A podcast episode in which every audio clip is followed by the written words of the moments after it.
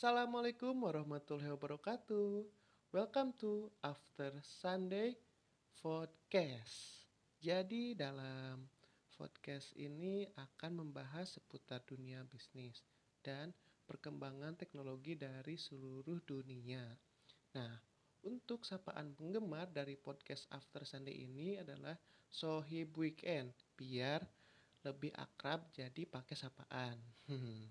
Masih bersama Farhan, inilah After Sunday. Enjoy your weekend.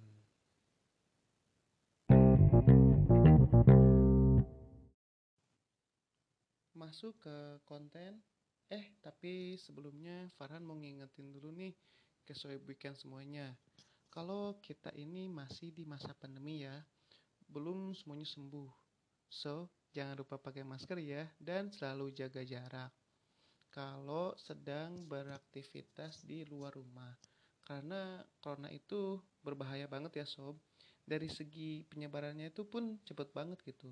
Pokoknya stay safe ya. Berhubung ini masih pandemi, jadi Farhan bakal ngasih tahu teknologi apa aja sih yang berkembang selama masa pandemi virus corona ini.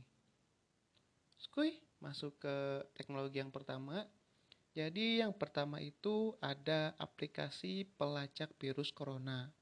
Wow, keren banget gak sih? Corona aja udah bisa dilacak pakai virus gitu. Eh, pakai virus, pakai aplikasi gitu. Nih, nih, nih, nih. E, kita jelasin apa itu aplikasinya. Jadi sesuai namanya, aplikasi ini mampu melacak jejak, dan merekam riwayat interaksi sosial penggunanya. Dan tak hanya itu, aplikasi ini juga bisa menampilkan peta sebaran virus corona di sekitar tempat tinggal penggunanya. Teknologi ini pun sudah digarap oleh dua perusahaan teknologi yaitu Google dan Apple yang bekerja sama dalam membuat sebuah sistem pelacak virus corona yang disebut kontrak tracking. Sistem ini akan melacak orang yang kemungkinan pernah berdekatan atau berinteraksi dengan pasien COVID-19. Tujuannya adalah untuk memberikan peringatan bahwa mereka pernah punya riwayat berdekatan dengan pasien positif terpapar virus. Cara kerja sistem ini kurang lebih mirip dengan aplikasi pelindung diri buatan pemerintah Indonesia dan Trace Together buatan pemerintah Singapura. Sistem yang dibuat oleh Google dan Apple ini berwujud aplikasi Application Programming Interface atau disingkat API dan bukan merupakan sebuah aplikasi utuh yang langsung bisa diunduh di Play Store atau di App Store ya. Sistem ini memanfaatkan koneksi Bluetooth Low Energy atau BLE sebagai medium untuk melakukan pelacakan orang-orang yang berada di sekitar ponsel penggunanya. Tak hanya di Amerika Serikat, aplikasi pelacakan virus corona ini pun juga digunakan oleh beberapa negara seperti Korea Selatan, Cina, India, Singapura, dan Australia. Yang kedua itu adalah teknologi gelang pintar. Nah, gelang ini dirancang khusus untuk memantau kondisi kesehatan pengguna seperti pengecekan temperatur badan secara langsung atau real time untuk mengetahui apakah gejala demam atau tidak dengan dukungan sistem Global Positioning System.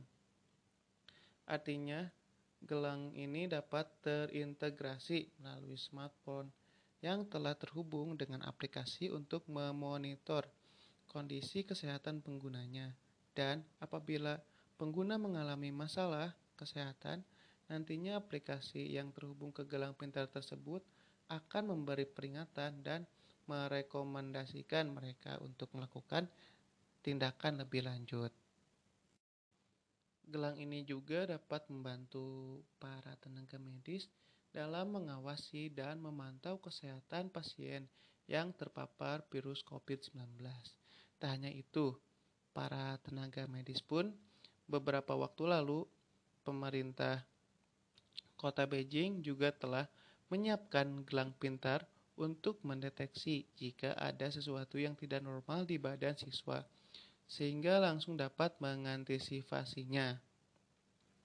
Statistik suhu badan yang dideteksi gelang ini nantinya akan diupload ke smartphone melalui koneksi Bluetooth. Siswa yang sudah kembali bersekolah diminta memakai gelang itu selama jam pelajaran berlangsung. Pemerintahan Beijing rencananya akan memperluas implementasi gelang pintar itu dalam waktu dekat. Gila-gila, ini mah harus cepat-cepat ke Indonesia sih. Ya nggak sih?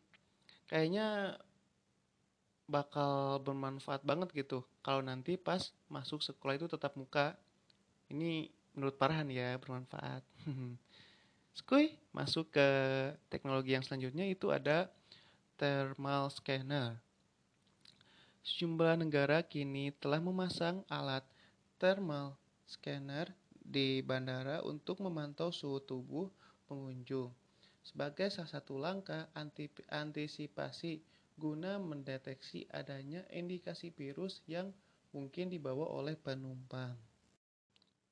Thermal scanner sendiri merupakan alat untuk mengetahui suhu pada sebuah objek dengan menggunakan teknologi EVA sebagai detektor yang akan menerima sinyal inframerah. Alat berupa kamera ini nantinya akan mendeteksi suhu dengan menghasilkan output berupa cahaya warna-warni. Jadi, suhu objek yang ditangkap akan menunjukkan warna yang berbeda-beda. Untuk suhu yang lebih dingin dipunculkan dengan warna biru, ungu, dan hijau. Sedangkan suhu yang lebih hangat diberi warna merah, orange, dan kuning.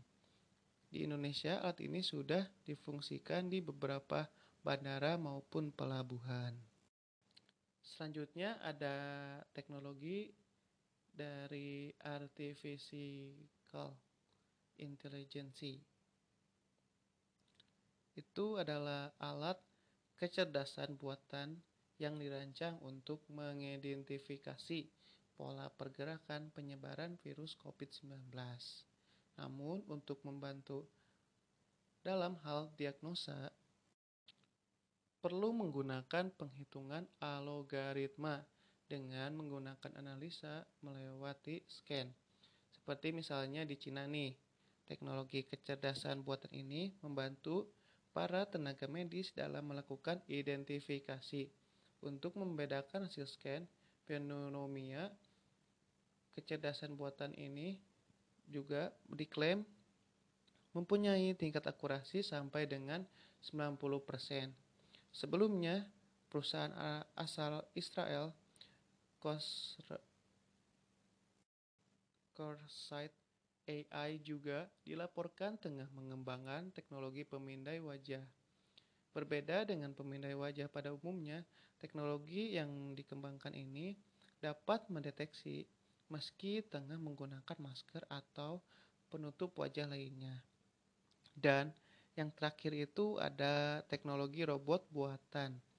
Nampaknya turut berkontribusi dalam mendukung beberapa kegiatan di tengah masa pandemi COVID-19 seperti kampus The Business Breakthrough University memanfaatkan robot untuk menggantikan para wisudawan dalam menjalani profesi wisuda. Robot yang bernama Newmi itu dipakai dipakaikan kain toga berwarna hitam. Sehingga semakin menyerupai para mahasiswa yang tengah mengikuti perayaan wisuda. Wajah para wisudawan secara bergantian akan ditampilkan pada layar yang dipasang di bagian atas robot. Sementara Rumah Sakit Sir Solo Parese di Italia mulai mengerahkan robot untuk membantu para staf medis dalam menangani pasien virus corona. Para robot itu bertugas untuk memantau kondisi pasien dari peralatan di ruangan, kemudian menyampaikan ke staf rumah sakit. Tak hanya itu, sebuah kafe yang berlo berlokasi di wilayah Daejeon, Korea Selatan juga mem memanfaatkan robot yang difungsikan sebagai pengganti barista dan waiters untuk melayani para pelanggan. Tak hanya menyajikan minuman, robot juga dirancang untuk dapat berbicara ketika mengantarkan pesanan ke meja pelanggan. Uniknya lagi, sistem yang terdiri dari lengan robot pembuat kopi dan robot pelayan tersebut bisa meracik 60 jenis minuman kopi. Wow. Udah pada maju-maju banget gitu dari segi kafe di luar negeri gitu. Nah, mungkin sekian dulu informasi dari Farhan. Semoga menginspirasi pendengar dan semoga bermanfaat juga ya. Dengerin terus After Sunday di minggu malam dan di waktu yang sama. Saya Farhan, pamit undur diri and see you and bye-bye.